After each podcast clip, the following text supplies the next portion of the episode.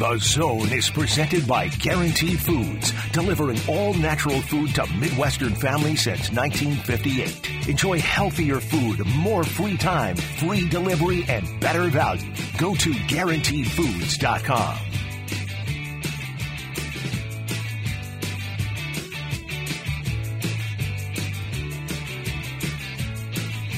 All right, we continue right here on Sports Radio 810 WHB.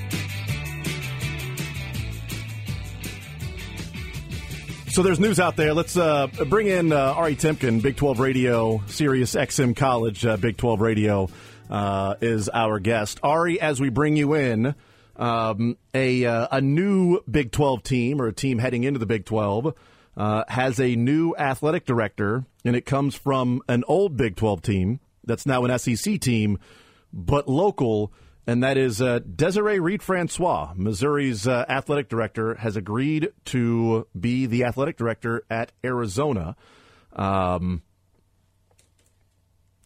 she, um, I believe, is an Arizona alum, so that would make sense if she's going uh, there. But um, what do you make of uh, of this move there? Because uh, I, I, will say that um, uh, Missouri's been uh, quite happy with Desiree Reed Francois, what she's done, the belief in Eli Drinkwitz, the money that's been raised. Um, it hasn't been great with uh, Dennis Gates this year, but the hiring of Dennis Gates looked awesome last year with making the tournament, winning the game. Uh, but right out of the gates, real quick, as we bring you on to talk Big 12, we are now talking about a new Big 12 team, but now with a new athletic director in Desiree Reed Francois. Wait, did this just happen? Yeah, yeah. just happened. Like uh, like just uh, two minutes ago.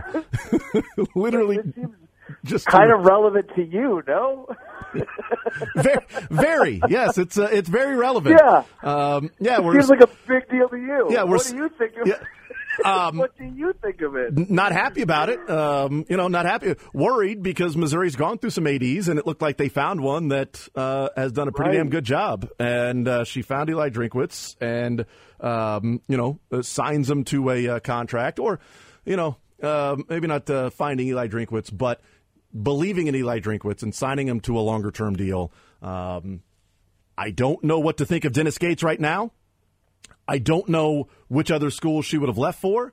Um, if it is that she's an Arizona, oh, I have to look that up. If uh, I've just seen a couple people say she's an Arizona alum, is that right, Josh? That she's yeah. So just the full sort of thing here from okay. Wikipedia: as a graduate of the University of California, Los Angeles (UCLA) and University of Arizona College cool. of Law. Okay. So I don't know. I don't know to me, that doesn't sound like that was sort of it. What you may consider some of the more uh, formative alma mater type of experiences. I don't know if the uh, University yeah. of Arizona College of Law really parties right. or not. I'm not sure. Does it party? But maybe she spent some time there, presumably. Yeah, no, I, I mean, I would be worried. I'll tell you that. Uh, I'd be worried about what Missouri does. I, I, think she's done a really good job, and they have had some issues with losing some.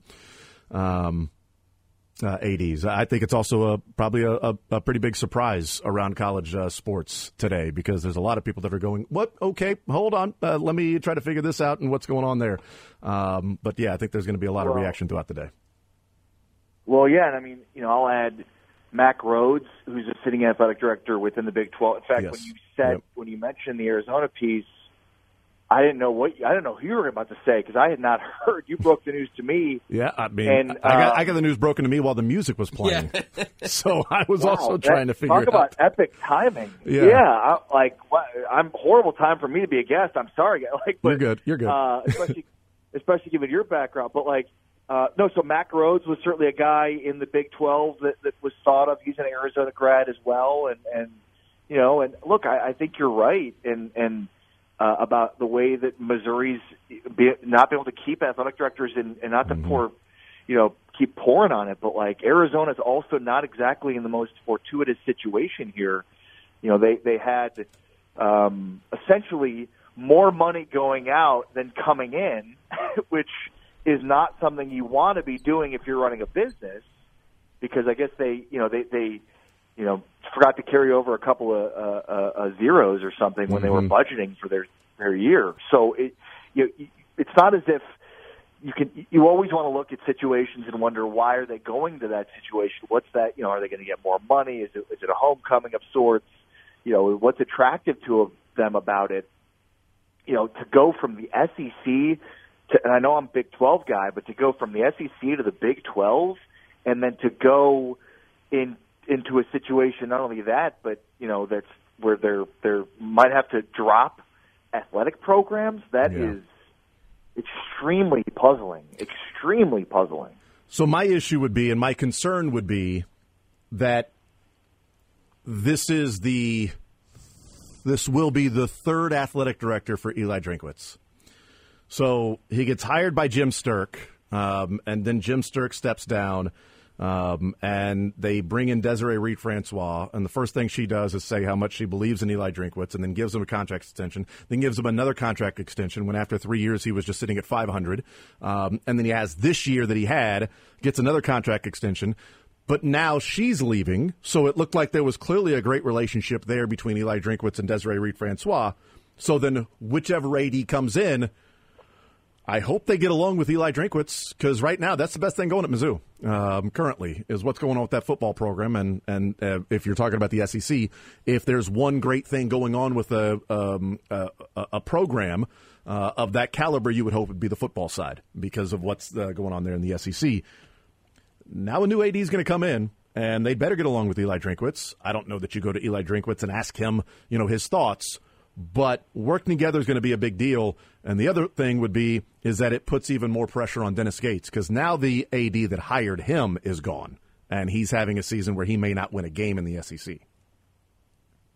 Yeah, you're right. And and if you're Eli Drinkwitz, that first meeting you have with that new athletic director, when he walks into your office, you may want to have that Cotton Bowl trophy just out and in the front. You know, exactly right. Yeah, just gotta have it. Like, hey, I don't know if you saw but understand. Here's the thing. Here's what you're walking into. Understand that uh, what we're doing with the facilities, what we're doing with NIL, what we're doing with the recruiting, what we're going to be doing nationally in football. We're going to continue this thing, all right? And and that's that's the thing. The next AD had better have that on his mind. Like that, the AD that comes in had better be the football focus and can you hire a basketball coach? Hopefully he doesn't have to. Hopefully he just has to retain Dennis Gates if Gates can figure it out. But he he or she may have to hire a basketball coach um, because an AD comes in and your football and basketball coaches are already in place. Well, then at that point you're looking at some of the uh, Olympic you know sports to hire those coaches if need be. Missouri softball's pretty good, but Olympic sports is to hire some uh, some coaches on that standpoint and fundraising and the the the, the SEC TV deal is pretty damn good. Uh, the fundraising isn't as big of a deal as it used to be. Still a big deal, but you know, yeah, not the main and, thing. And uh, the other thing, in, BA, I know we've talked about this in the past, but you know, like the things that keep coaches in certain situations, that keep coaches from wanting to bolt to go to other places, mm-hmm. is that idea of cohesion. And you know, I mean, think about Jamie Pollard as an athletic director at Iowa State you know, with the way that he's kept Matt Campbell all those all those years, so much of it is, you know, in a shared vision. And not only that, but you think about T.J. Otzelberger now, and I'm I'm big on Iowa State as a, a potential Final Four team. And I mean, I, I think they're playing for a potential number one seed tonight against Houston to sweep them in a huge game in the Big 12. But he's going to go three for three in terms of three consecutive years of being in the NCAA tournament. Like this is a guy that's another guy that you know bigger programs, quote unquote, might come calling. But you talk about Nadine, Jamie Pollard has done a great job in selling a vision, creating cohesion.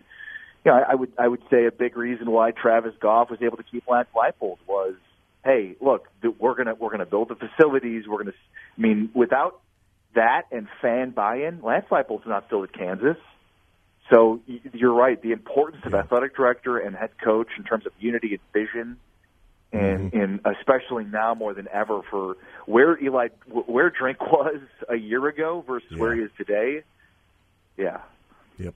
Uh, Ari Temkin is our guest. Big 12 Radio Sirius XM uh, College uh, is, is who we're talking to. Well, let's talk about what we uh, had you on to discuss, and that is uh, this Big 12 basketball season and uh, how crazy it's been and, you know, how deep this Big 12 conference is. We've talked about that before.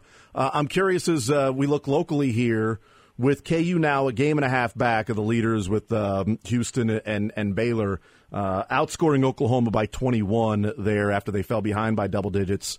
Um, is this a could this be a, a, turning point for for KU this year? Is this a coming together moment uh, for KU that they found a way to get a win on the road against Oklahoma when they trailed by double digits and they were getting torched from behind the arc, which has been kind of the theme this year for KU in losses?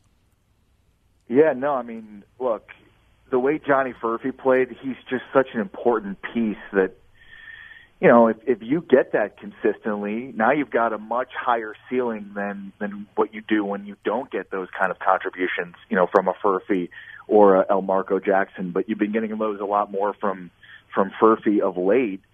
You know, in terms of extra contributions, I mean, Dajuan Harris wasn't great. Neither was Kevin McCullar coming back. McCullar gutted the win out and, and self said afterwards, like a huge piece to the win, but he was certainly off, having missed the last couple of games.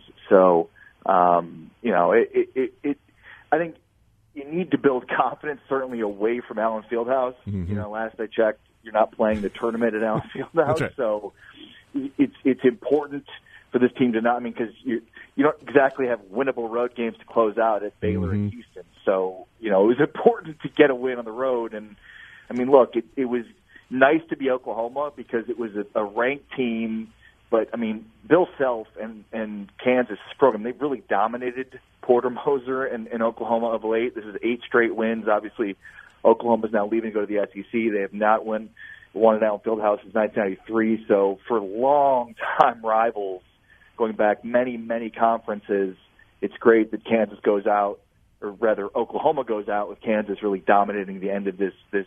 And and by the way, Kansas got the win in football having been dominated in football in that series for a long time. At least Kansas goes out with the win in football. Oklahoma didn't get that win in basketball, which is great for long-term bragging rights. Yeah. Um, but it, it, it's kind of weird because like the center of the Big 12 universe tonight is in Houston, Texas, and so it's bizarre, right? Because we're not talking about the Jayhawks. Mm-hmm. Now they did play they did finish up a stretcher. They played four games in nine days with back-to-back big Mondays. So it's I'm glad they're not playing tonight, but it's sort of ironic they have this break now because it's this, this is the story of the Big 12 here. It's not Kansas, it's Houston and Iowa State. Well, yeah, and it's uh, and and unfortunately for Kansas State, like Big Monday is tonight, and if you say Kansas State's playing on Monday night at eight o'clock on an ESPN network, great, they're playing Big Monday.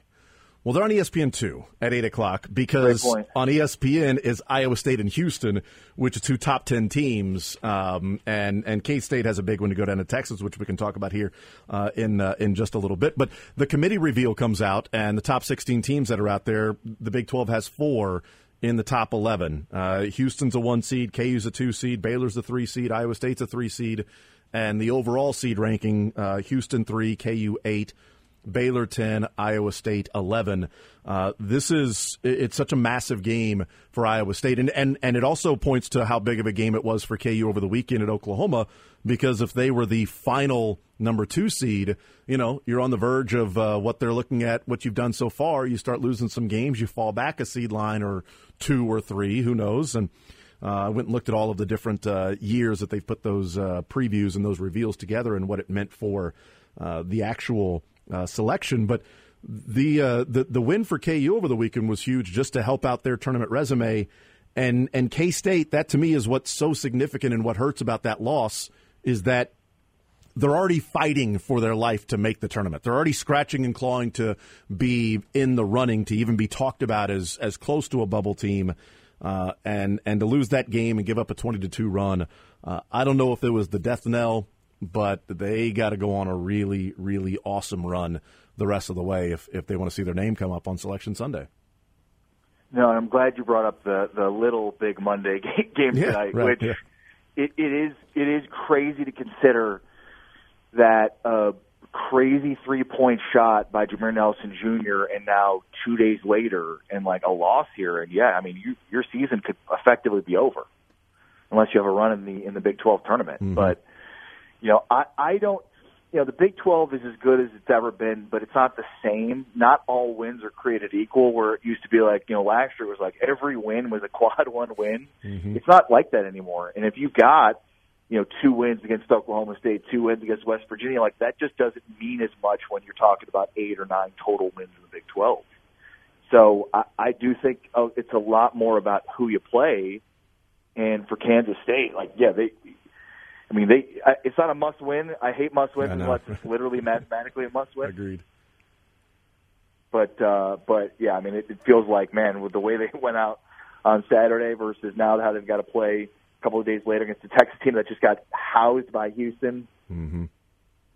yeah, it, it should be interesting tonight. And then, you know, for for Iowa State, it's really interesting, guys, because it, it them the difference between them and in Kansas is Kansas played a great non-conference. Iowa State played nobody in the non-conference. Iowa State has been a, a has been the best team along with Houston in the Big 12 in Big 12 play, without question. Kansas has not been nearly as good as Iowa State. So the committee is saying we're factoring in your your non-conference as much as what you've done in conference. I, I mean, I would even as a KU, alum, I'd argue that Iowa State should be higher ranked than KU. They beat them. I mean, it's too bad they don't get a home and home with them this year. But what what you're supposed to do to win the Big 12 is, is that's the path that Iowa State is taking, which is win all your games at home and just take a few on the road, and that's what Iowa State is doing. Which is not easy to do. In the Big 12 this year, winning on the road No. has been incredibly difficult uh, to find a way to do that. And Iowa State typically is a team that you would go, okay, if there's going to be a team that would win all their games at home and struggle on the road, it's Iowa State, Ames, and, and Hilton Magic. But they found a way, you know, to go in and uh, and and go down to TCU and and win a game, and to go to Cincinnati, which is not, you know, is like, oh, they went to Cincinnati and won. Yeah, Cincinnati's a pretty damn tough team, and they go to Texas and win that game. And now they got a chance to go down to Houston and win this game, which would just be massive uh, because Houston right now the number three overall team in America according to the selection committee, and Iowa State can make a. Um, a real statement if they were to uh, to win this game because that back to back when they beat Kansas and then lost by Baylor by a couple of points, um, and and now they've taken care of business since then. This is the first time that it's one of those real like, okay, here's your chance to to not only add to the resume but put a real feather in the cap of T.J. Otzelberger and this Iowa State team because the last week or so has just been do what you need to do to set up that game going to Houston. And if there was any doubt about, you know, oh, can Houston do this in the Big 12? Yeah, you know, okay. like the, the they they were the, they were really good. They were elite last year. You know, in, in America, they were elite in the American Athletic Conference, and they're elite in America this year, and they're elite. I mean, they, they, as a KU alum, it's hard for me to admit, but they're the story of the Big 12 so far this year in terms of being the elite of the elite. They're, they're where Kansas should be every single year, and usually is. It's just Houston's there this year, Yeah. right now. Ari Temkin is our guest from uh, Big 12 Radio, Sirius XM College. Um, does uh, does does KU have a? Ch- I mean, uh, they obviously have a chance, but they're a game and a half. Um, I, I mean, would it be better for Iowa State to win tonight because they don't have the tiebreaker over Iowa State? Uh, they don't play Iowa State again, but it gives Houston another uh, loss. Or is it better for Houston to go ahead and win and uh, knocks Iowa State back, and then Kansas still plays Houston one more time if we're looking at how Kansas can maybe get a share of that uh, Big 12 regular season title? I mean, how many losses do you think the Big 12 champ is going to have? Five. Five? Yeah. I think. Well, so KU's got to win out then. yeah, so- I, no, I agree. I think they do have to win out. Yes. Yeah. So, to, I mean, to, so I, you know, do I think they'll do it? No, probably not. Of course, Yeah. they've got a shot. And look, I mean, you know, Bill Self never thinks about it this way, but I, I, I mean, if the trade-off is Kevin McCullar, no, thank you.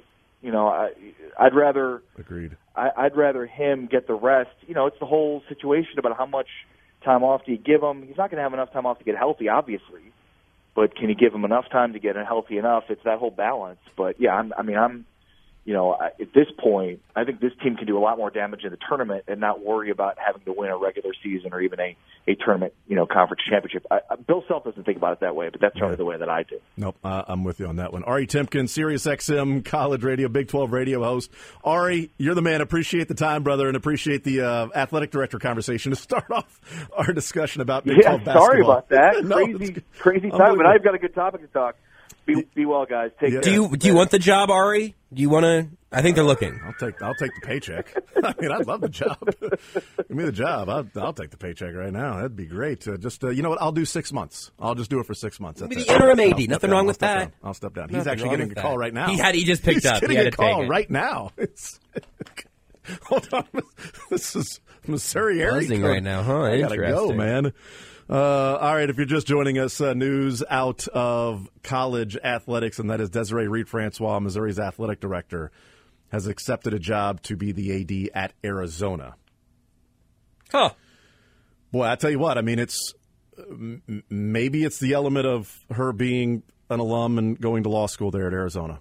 maybe it's the element of wanting a challenge, changing conferences, a lesser TV network when it comes to football, discussions about dropping sports at Arizona, stepping in and maybe cleaning some things up to, you know, uh, uh, the next challenge. That she got to Missouri and Eli was already there. Because I had said at first we found Eli. I'm like, no, she didn't. Yeah, she got there because it was Jim Sterk. Because it was the issue of Jim Sterk goes and finds a group of ple- people, and then the uh, um, board of curators like, yeah, go find somebody else. Yeah, we're not. The, these are not the names. Uh, go find it somebody else. Um, do a better job of finding the uh, the next head football coach. And then they found Eli Drinkwitz. Did a pretty good job. But she has taken care of Eli Drinkwitz and is taking care of the money spent towards the football side of it.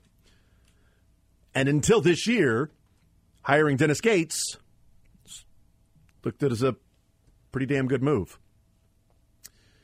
The issue with Dennis Gates is going to be that whoever comes in did not hire him, and they're walking into a basketball program that is barreling towards 0 and 18 in conference. That's Kim Anderson below levels of not winning an SEC conference game. Um, yeah, that if this was year three, you're looking for a new head coach. It's year two, so what it does is the AD then to Dennis Gates. If you're Dennis Gates, the AD, you're Dennis Gates sitting there going, "There's a new AD," I got one year. I got one year to figure this out because if I have another year like this next year and the AD is there sitting there wanting to hire, I'm doing, what am I doing here? I'm the AD at Missouri. Eli, that's up and running. I just got to take care of him. I got to pat him on his head. I got to stroke the ego. I got to give him big hugs. I got to make sure the paycheck continues to cash. I got to do all of those things. And with basketball, hey, this is where I can make my mark here. Okay, dude, you lost another season. Now I'm going to go get my guy. And you could argue that his year starts now. Like he mm. might not get a full next year, and it starts yeah. right now. It'll start as... whenever the AD's yeah, hired. Yeah, yep. So if they hire an AD before the season's over, then that guy will get in and look at some things. But yeah, I, I don't, I don't disagree because right now Desiree Reed Francois is gone. He had that in the back pocket of she hired me. They've got a great relationship, and I'll get probably at least two more years after this year. I think Desiree Reed Francois might have given him four. You know, um, because it was her hire. It's one thing when people go, well, you know, she was really good friends with Cuonzo and and that family. Cuonzo wasn't her hire, and it had run its course, and it's like Dennis Gates being her hire. I think there's a decent chance she would have given him four years. He would be, you know what, I got two more years after this year to really get things up and running. That's not the case anymore. The, the, the clock is ticking for Dennis Gates immediately. I, it totally makes sense that you're looking at it from Missouri's side, and that here we probably should be. I am so interested to figure out why that's the job for her to, to move to. Because you are leaving what feels like one of the more valuable assets in all of college sports, which is an up and coming SEC football team, like that has actually established itself as a winner last year and seems to be on that similar track. Going to uh, one of the like refugee schools that, that finds itself with the Big 12 that has, last I checked, a $177 million budget. Whoopsie. Like that's. That feels that feels like the job that somebody who got fired somewhere else comes back and says, "All right, no, I'll listen. I'll come clean this up. I know that mm-hmm. I I know that I, I screwed up over here in the SEC, but let me Arizona. I'm going to get you out of this, and then we'll we'll figure out. Then maybe I'll go try to find the nice job where I can go bounce back to the SEC. Unless unless that law school, I think it was 1997 that she graduated from law school in Arizona. Oh, yeah, Pete Thamel says uh, 97 unless that that connection has a lot of relationships with it that that run really really deep maybe she feels like the whole budget miscalc isn't like an actual thing that she's going to have to do that much work to get through. I, I, have no idea about that. But at on the face none of it makes sense. Leaving arizona for missouri right now would make sense for an ad to do. Vice versa again with what we know right now that mm-hmm. that to me is the part that smells the strangest. I can't smell anything. um, it's interesting. It's really yeah. weird. Yeah. We haven't heard anything from the Mizzou side yet, or anything like that. Hopefully, we will at some point. Uh, I'd love it if it happened before two o'clock today. Ben Frederickson with the uh, St. Louis Post Dispatch uh, tweets out uh, about five minutes ago says um, there had been low key friction between Mizzou AD Desiree Reed Francois and certain members of the Mizzou Board of Curators. Lots of university quote oversight quote that would su- that suggested lack of united front, hmm. but didn't think it was something that would lead to immediate departure. Comments on this should be something. Okay, all right, all right, something. Give me something. We'll uh, we'll see. So maybe there was uh, some things behind the scenes that were going on that she wasn't getting the the support that she thought maybe was warranted. Lots of university oversight. Um, I'm interested to see if the if the takeaway from this is Mizzou either ran her off slash let her walk, or she looked around and said, "Nah, it's time for me to get out of here for some reason." Because as of right now, it feels like it could go either way. We'll take a timeout. We'll come back and we will go down to Arizona. We'll talk some uh, some uh, Royals baseball. We'll continue following this story as updates come in. We'll give you more of that. Uh, but Desiree Reed Francois leaving Mizzou as the athletic director to take the Arizona AD job. We'll take a timeout. We'll come back and we'll talk with uh, Jack Johnson, who's hanging out down in Surprise. More zone next.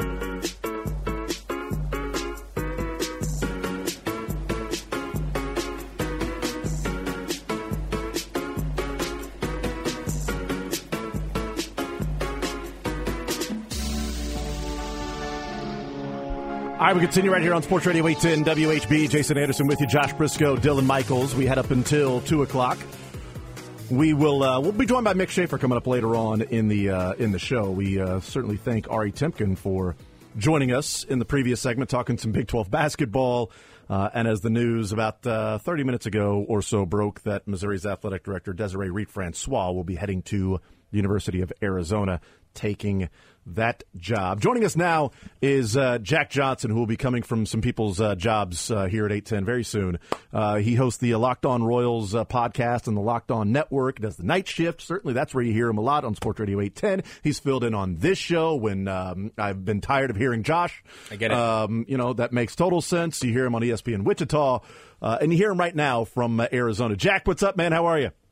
Hey, we're doing good over here. It's really damn hot out here. I oh, it's, it's, it's really hot over here. Oh. Uh, there's college baseball in front of me. Uh, I got sunscreen though, so so we should be all good to go. Because if I start burning, man, I'm not gonna be happy. Okay, very good. What's uh, what what college baseball are you watching right now? Uh, right now, it's Oregon State and Minnesota. Nice. Okay. So nice. that's uh, a fun one. All big right. turnout. Cool. Yeah, big turnout. That's, uh, that's very cool. So how's it been? What are you there? This day two or three for day you? Two. Okay, day two. So um, how's it been when you uh, when you first got there over the last twenty four hours or so, and uh, sort of getting acclimated and being around uh, baseball and hearing the crack of the bat and seeing the guys out there working out and just getting in the feels of uh, of spring training. Oh man, there's there's no better sound out there in sports than the crack of the bat, the, the cleats on the dirt, and then obviously the glove popping and you know, fortunately for us yesterday, even though it was a Sunday, uh, a lot of pitchers were out here. Not the not everybody was out there working. Of course, there were a couple of position players, but today uh, really is the big day. Uh, there are tons of guys out there. Now the whole team's out there, in fact, and uh, Matt is actually speaking to the media at this point in time. We'll be having plenty of coverage yeah. with that, but yeah, it was great to see a lot of these guys in action. You know, uh, got the chance to see some live BP uh, yesterday. Um, got a bullpen session from Daniel Lynch. Got to see Seth Lugo for a little bit. You know, you get to see these guys in person for the first time, and you know, one thing that struck me: there's a lot of big dudes out here, man. You could you could have a NBA All Star team out here with the height of the Royals guy. You know, Michael Wacha is a big dude. Daniel Lynch, big dude. Lugo, uh, two guys that really snuck up on me. Matt Sauer, Rule Five pick. He's like six foot six, two fifty it feels like, and uh, also James McArthur, big dude at six foot seven. But uh, yeah, I was really impressed uh, so far. As little as you can see, really, obviously you're just you know throwing and catching right now. Uh, but glove was popping for a lot of guys, uh, and throwing hard. Daniel Lynch was somebody that you know stood out to me. I'm sure he was sitting anywhere from 94, 95, 96. Uh, but yeah, great to, to see live action baseball, not just this college game in front of me, but Royals baseball right around the corner. What's the mood and the feel around there? Because it feels like from um, from here, just about the offseason acquisitions, the moves they made, the guys they brought in, that there's a lot of excitement around this club. There's uh, certainly a thought that the Central is winnable now, and it's not, hey, you know what, last year was an evaluation year. Eh, this might be one of those. Maybe last year was an evaluation year because that's what they called it, but they're not really serious about mm-hmm. spending money. But they went and spent some money. So there's certainly raised expectations. How's it feel? What's the mood around there with those heightened expectations, uh, with there being people back home that are looking at it and going, all right, now let's see what you guys can do. It's no longer just going out and having fun and playing baseball, and you can't believe there's a third deck on the uh, stadium you're playing in. Um, you, you're got to go win games now. Yeah, tons of juice uh, out here. I think you can really tell that this team not only believes they can be a lot better than they were last year. I know it was a low bar, 106 losses, but they really all feel like they can compete for this division. Uh, that has been the message all off season long. I get it; it's spring training. Everybody's optimistic, and you know even the teams that are going to lose 95 to 100 games, they feel optimistic right now. But I can tell you, you know, I've been down here a few times, uh, sometimes as a fan to see you know the Royals in Surprise, and you could tell there was juice within the team. But I think it's different you know, coming off a season like last year and to revamp this entire team. The bullpen has five new faces. Uh, this lineup has a couple of new faces. Then you have guys like Vinny Pasquantino coming off injury that is just, you know, ready to be back. He described himself as like a caged animal uh, that wants to break out and really show everybody, hey, I'm not just this player that everybody thinks is good. I can be a really good player, one of the best first basemen in the American League. And then you got your stars like Bobby Witt Jr. and Cole Ragans out there that everybody's going to be talking about. But collectively, man, we've heard now back to back days in the clubhouse just how the veteran presence, that sounds a little cliche, but these young guys that are there for the first time, Matt Sauer's, a rookie with this team. I talked with Carter Jensen, local kid this morning. Nice. You know, just how comforting every, everybody is around there, how loose everybody's keeping it. And you know what? I would say that, you know, confidence, there's a lot of different ways you can show it. But for young guys and guys that are all coming from different areas, to have that that clubhouse of just a, loose atmosphere almost right now. You know, it's spring training; everybody's getting used to it. You know, we remember back kind of in the Mike Matheny era, not to take a shot at the past regime, but remember it was like a tense clubhouse. You know, everybody was just very tensed up and they weren't winning a lot of games. I get a different vibe now. I think it's very laid back. They're very competitive. They want to win so badly. But first things first, to make everybody feel comfortable, like we're all in this together, whether you're in AAA, AA, or the big league level, we're ready to go, man. And the message seems clear. They want to go compete for a division title. You may not believe they can, but they sure as hell do think they can. It's funny the uh, the Mike Matheny reference there because you know when the Royals are losing and Mike Matheny's the manager, it's like man, it's just it can't be a grind every day. And if Mike Matheny's the manager and they're not winning, just that grind of having him being in your face and such a uh, such a, a, a, guy who brings all that energy and um, rah rah, and then you go to Matt Quatraro and they're losing. And it's like, why doesn't Matt Quatraro yell? He needs to be yelling. Why isn't there some rah rah speech? You know, every day, like these guys are coming out flat. It's it's Matt Quatraro. You know, one because baseball is not football, so you're not getting them riled up to go out there and play one amazing uh, football game one week. Uh, you know, it's 162, but it's also you know who are the players, and so now I do wonder what it will be like with Matt Quatraro if last year was, in fact, in reality from the top down, and certainly it seems that way with the money they spent, Jack, that it was an evaluation year. Well, definitely they're evaluating Matt Quatraro, but he's also evaluating. So I do wonder how much different maybe his managerial style will be of I'm learning on the job, I'm learning some things about these players. We obviously want to win but we're not winning the Central. We're not making the playoffs. We're barreling towards 100 losses. 98 losses and 106 losses might be the same to a lot of different people. The 100 is the only difference to say, well, that was a 100 loss season. Yeah, because the Royal season would have been better if they only lost 99. I mean, it just, it's a number. I wonder how much different Matt Quatraro may be and how he handles guys in the clubhouse, how he manages now that there's going to be some expectations on his shoulder. Yeah, I mean, I think last year was always going to be, you know, let's just call it as it is. It was a disaster. You lose 106 games. I'm not going to sugarcoat anything. That was a, a very bad baseball team. But I'd imagine when J.J. Picollo and John Sherman interviewed him, that was brought up of, hey, you're going to be a first time manager, but let's be honest, you got to wear it in year one. Uh, we're not going to spend a lot of money. We got to figure out what a lot of these guys can do. I remember at the end of the year press conference, you know, JJ Picollo mentioned that we wanted to find out a couple different things in this evaluation year. You know, can Bobby Witt Jr. be the superstar that we need him to be? Uh, check that box. Yeah. Uh, they also, which I thought was interesting, they wanted to see specifically if Kyle Isbel could play center field. They feel like defensively he can be that guy. They just need the bat to come around a little bit. They wanted to identify who they could really put into this starting rotation. And they found out they really could only keep one guy from their past, you know, draft picks in Brady Singer. They brought in Lugo. They brought in Wacha. Uh, they brought in Cole Ragans, you know, middle of the season last year. So that was a bit of an overhaul. The bullpen, they wanted to see, you know, which guys could really handle the high leverage situations. Well, there's five new names in the bullpen this uh, that were added this offseason. So clearly they wanted to revamp that group. But for Quatraro, I don't think you're going to see uh, too much of a different change in his personality. Uh, that's one thing JJ brought up that you know he's not going to get too high, not too low. If you're mm-hmm. expecting him to, to scream and get ejected, hey, he got ejected I think two or three times last year, but he's he's a very mellow guy, and I think the players really gravitate toward that. I mean, let's be honest, this isn't high school. This is the big leagues. These are all big boys out here. They don't need a guy you know, barking down their neck 24 seven about telling them the rights and wrongs of what they're doing you can also be a motivational coach and somebody that can really manage. That's why it is called the manager. You're managing a bunch of people here, whether they're 21 years old or 38 years old. And I think Quatraro is the right guy for that job. And I didn't read in too much to what the record was last year and how much that fell on Matt. Could they have been better? Could he have handled a couple different situations better? Of course he could have. You lose 106 games, all a lot of shoulda, woulda, coulda but there also wasn't much to work with here. Yeah. I mean, the bullpen had a different guy in there every single week.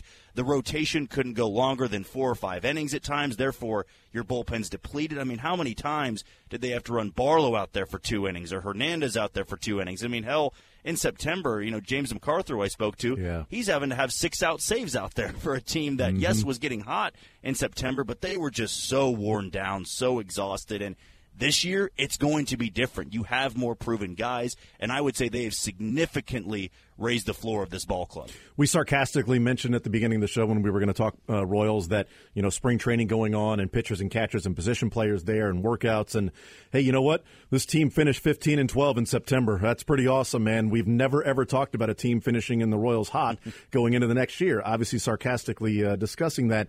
Is there anything? To that this year to where if they finish that way, is there a belief with the younger players that, hey, this is possible? And now you bring in uh, a number of guys that have been there and done that, that, um, that there could be that starting point, that carryover to the starting point this year that has been lost every single April since we've talked about, hey, no, no, no, this team finished awesome in, uh, in September. You know what, Jack? You see what Mondesi did in September? I'm, I'm mm-hmm. telling you, I'm getting, I'm getting excited. Adalberto, this is the year he's going to put it 50, 50 stolen bases, maybe. I think for him. Uh, is there is there any connection this year with the moves they made and the fact that they were playing some better baseball from the younger uh, guy's standpoint last year? Well, you know, I've always hated the saying in baseball, like meaningless games. If you're, mm-hmm. you know, 55 and 104, these are meaningless games. Well, no, they're not. I mean, these guys are playing for their jobs here, and that was an evaluation year. If they didn't perform, there wasn't a guarantee they were going to be on a big league roster next year. So these games mattered to those guys. And I believe in this sport, it is all about confidence. If you believe you can do something, that's one thing. If you actually see yourself do it, that's another. And what I loved about September, even though, you know, you can throw that away, it was a bad season. Like at the end of the day, they were playing teams that were competing for playoff spots. Mm-hmm. I continuously go back to that Houston series in which they swept the Astros. The Astros were not playing for nothing. They were playing for an AL West crown. Now they eventually got it, but the Royals made it a lot tougher on them. And if you want to hang your hat on that, that's fine. But for the players, I think that was important for them to be in an atmosphere like that, a sold out crowd. Everybody's against them, and they still have to you know, step up to the plate here and have the big hit. The, the pitcher has to take the mound in the one run game and slam the door in the ninth. And they were able to do that. Now, I think they also are aware of the fact that they're not going to get the support of fans because that's been that way for now mm-hmm. five to six years of, hey, they looked really good in September. That's obviously going to carry over, right? Well, no, not really the case. And I'll be honest with you, the April start here, there's a lot of good teams there. There's going to be, yep. you know, a couple of series where they get playoff team after playoff team after playoff team. But that's why you bring in some of these stable guys. I mean, I brought this up this morning on the Border Patrol. Last year, the first three starters uh, for the year, it was Zack Greinke, 40 years old, Jordan Lyles, who's now the number five, and then it was Brad Keller as the number three. The number three starter for your team this year is one of your most expensive players, and Seth Lugo. So that goes back to raising the floor and bringing in guys that know how to handle long losing streaks, that know how to handle the dog days of summer, or that handle those environments. And last year, it was kind of throwing a lot of these guys to the wolves, and some of them, quite frankly, just couldn't handle that type of spot. But when you piece together the young talent you have, the potential, and then bring in proven guys it's kind of a mix that we haven't seen in Kansas City really yet. I don't think it's comparable to 13, 14, and 15. This is really a new age of the Royals. You have a lot of guys they spent money on. You kind of have your guys of the past and you have your young potential guys. If it all meshes together and it works out, yeah, I do believe they can hang in there for mm-hmm. a chunk of this season. What's going to be the difference if they can get themselves over the hump? Because there's going to be fans that go, I don't care unless they make the playoffs. We'll also understand if they win 76 games this year, that's a 20 win improvement from last year. You can build on that a little bit.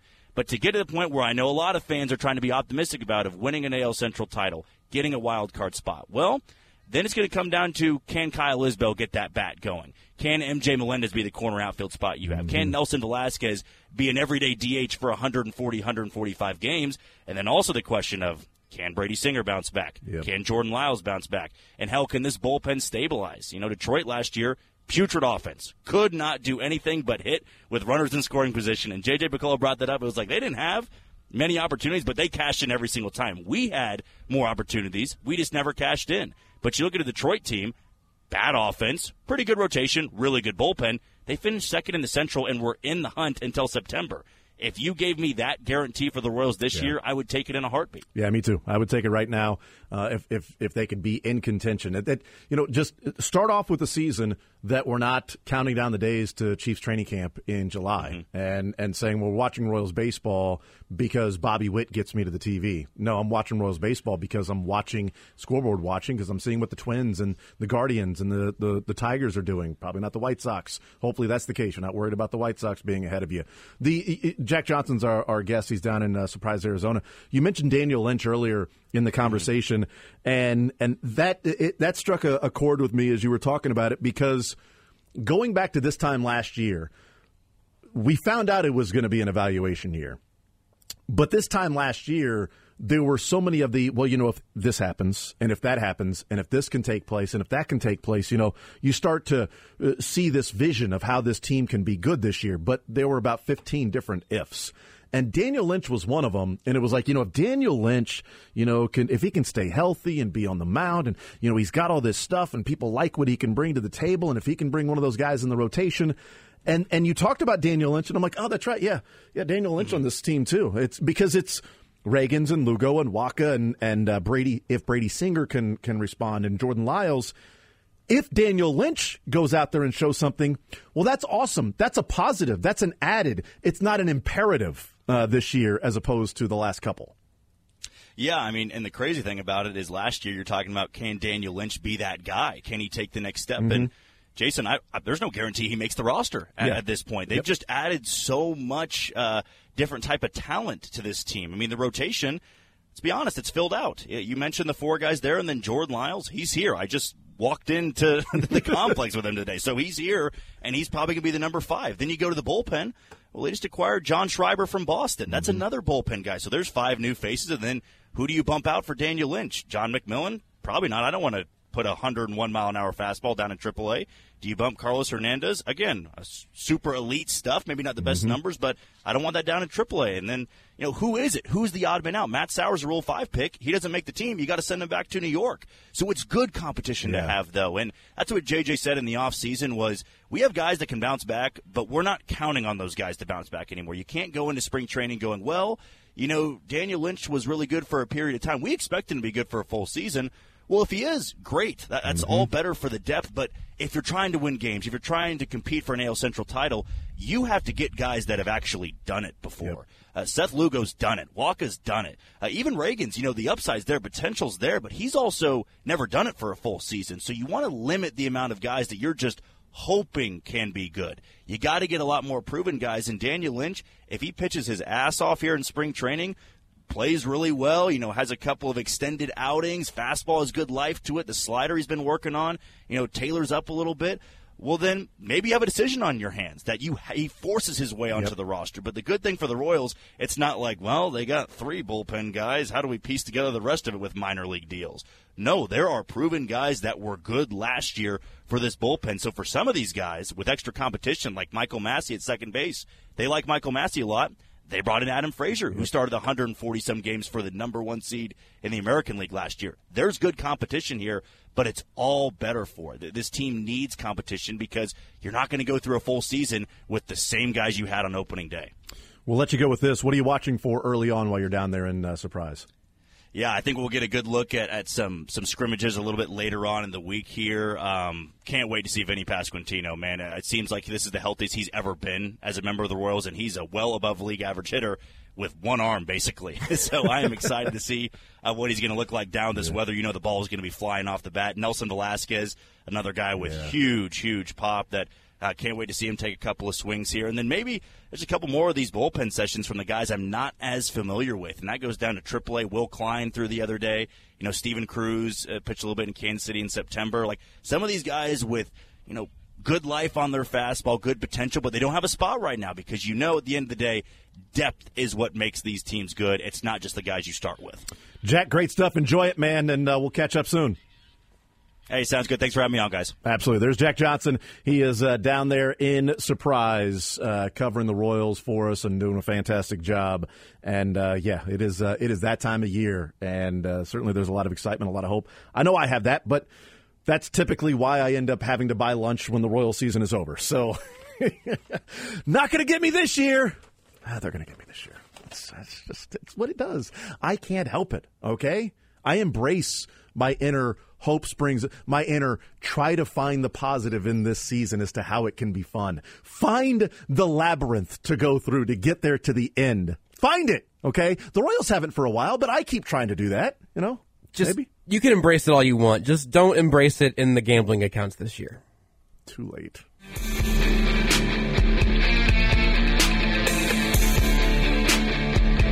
Right, wrapping things up here in this 11 o'clock hour, we will talk with Josh Kaiser, One Royal Way podcast host, KCSN.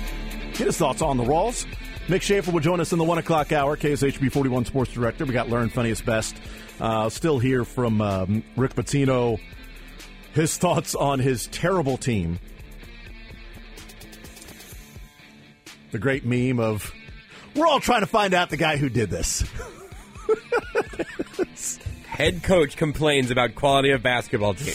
We're all looking for the guy who did this, okay?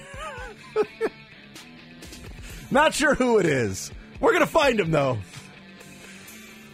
Weird that Rick Pitino seems to have, I don't know, impulse control issues. Wait, what's that mean? Nothing. Nothing, oh, for dude. his team. Yeah, yeah, it's just crazy. This clip is almost two full minutes. Good for him.